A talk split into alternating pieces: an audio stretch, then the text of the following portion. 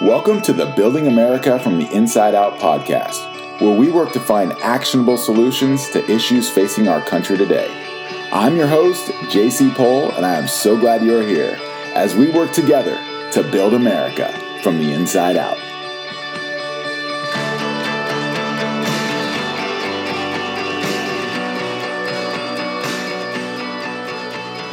Well, hello, hello, hello, and welcome to another episode of Building America from the Inside Out. It is fun to be with you here today. Hey, we're coming off our most successful podcast to date. If you didn't listen to the last podcast, number 29, uh, we talked about a great journaling activity uh, that you can do here in the new year uh, to just kind of refocus and reset yourself with regards to your life plan, your career plan, and maybe even your family plan and personal plan. So check out episode 29 if you have time.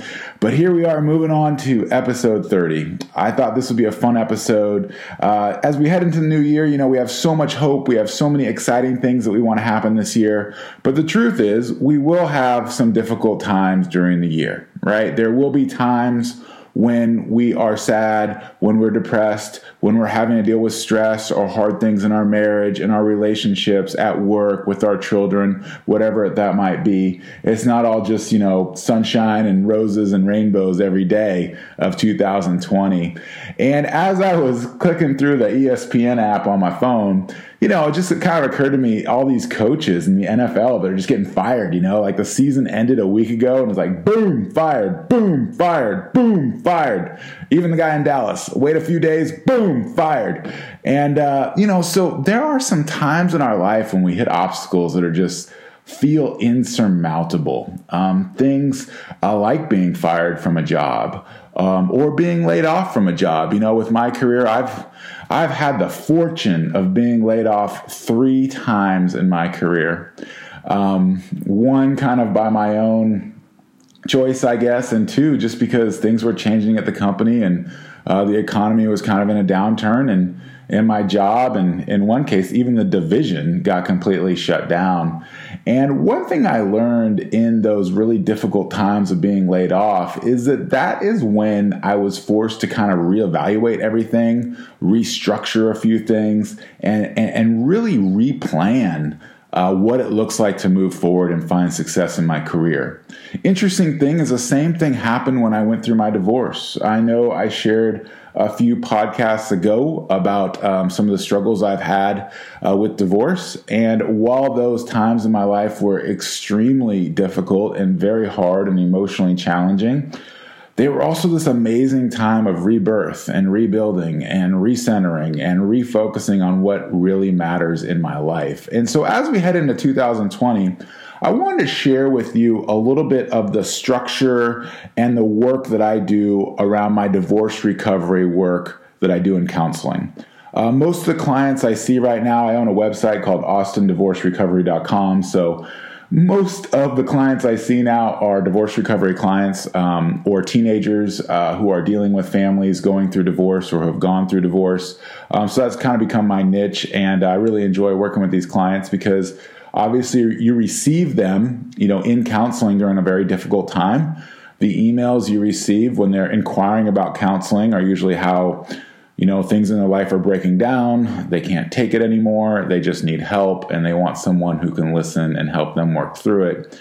Additionally, in my time at Texas State and because of everything I've gone through in my life, I spent a lot of time just kind of researching divorce and um, looking at like what it really takes to rebuild you know out of those ashes how do we rebuild a life that we can be proud of? How do we rebuild a life where we can go on and find success in marriage and in life and relationships and and what might some of those components be? And so when i counsel a client through divorce recovery it usually takes 10 to 12 sessions so you know three or four months of work but I kind of have these steps in my mind uh, that I'm walking the client through. And I think these steps would apply for any hardship that you might have this upcoming year. So you might go through a divorce, for instance. You might lose a loved one. Um, you might uh, have a really difficult thing at home, like a car accident, or someone gets sick or has to go to the hospital, um, you might get laid off. You might lose your job. You might get boom fired, just like those NFL coaches. I mean, isn't it so funny? Like one NFL coach can get fired over here, and then later on he's great over there. Like Bill Belichick, fired from the Browns, and now he's like the best coach ever. It's just so funny sometimes. I think how uh, impatient we are with coaches, and and uh, how much. Uh, how much we put on like their position with regards to success uh, when sometimes you know great coaches get fired and sometimes just like you great people have really difficult things happen to them. And so let's look at a few of these steps. Let's spend some time together. The first thing i found in therapy that is so important when i'm dealing with someone going through a major hardship like this is to understand their current reality. I think uh, even when i when I got laid off, I remember the American Film Institute. Um, it was during the dot com explosion. We were working in this really great division at AFI where we were basically like creating all this really cool interactive content around their films. It was my first opportunity to be an interactive producer. Uh, so I was actually getting to travel and put together stories and, and helping people engage with their films. And so I kind of had a vision there, right? Like I had this vision that I wanted to achieve and maybe like who I wanted to become there on campus at the American Film Institute.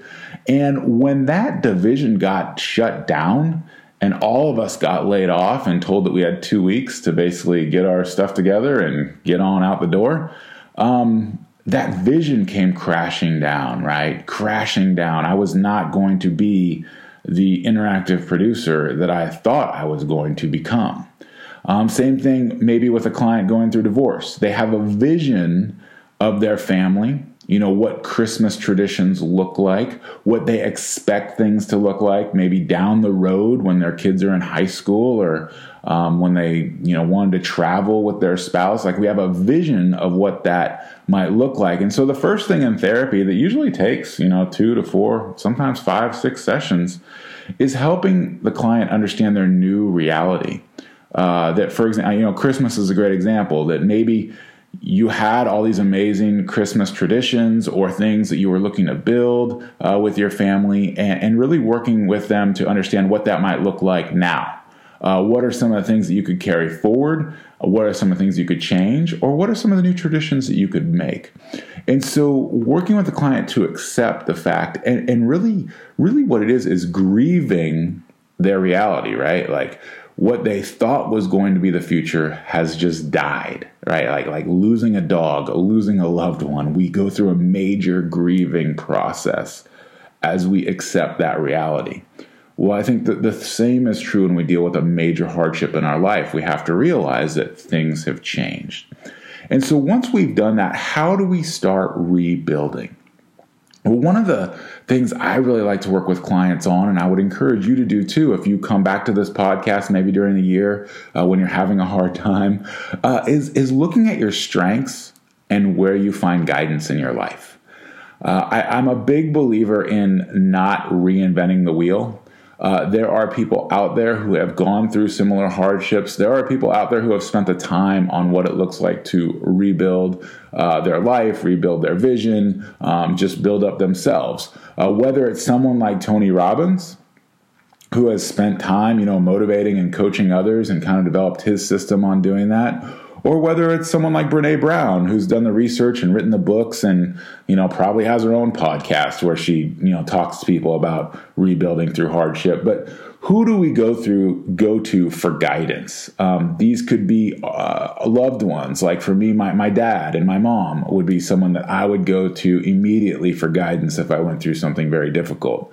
Uh, maybe someone we look to as well. Uh, maybe someone we look to growing up. Like what did they mean? I mean even someone um, i always give the kids when i work in schools the example of batman. Like while batman is not a real person he's just a character in the movies and in comic books he is someone over my life that I have looked to for guidance. Um, the way he approaches life, the way he's on the rooftops of Gotham protecting other people. And with my work with Teen Truth and some of the work I do in schools or some of the work I do as a counselor, sometimes, you know, he has provided the inspiration and the guidance I need uh, to keep doing the type of work I'm doing because sometimes that work can be extremely challenging, extremely hard. And additionally, the other thing that we really need to look at during this time is what are our strengths? You know, what are we good at? Or um, what do we kind of bring to the table? What what makes us good? You know, when you receive someone that's gone through a divorce, or you, you receive someone that's been like fired or laid off, they're in a really down dark area. And, and, so they're not always seeing the positive aspects of themselves. So I love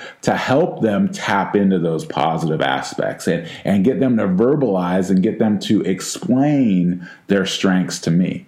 Well, I think the same could be true for you if you go through something hard uh, this year. Is to sit down and uh, work with a counselor or work with someone in your life to really think about, like, okay, well, I'm in a really hard place, but what are the things that I'm really good at? And and who do I go to for guidance to to kind of figure that aspect of my life out? What makes me great? Um, and then, of course, as we're going through this stressful element in our life, um, the other important thing that I love to work clients through is just the idea of relieving stress. Uh, for me, when I went through my divorce and I moved here to Austin, I found yoga.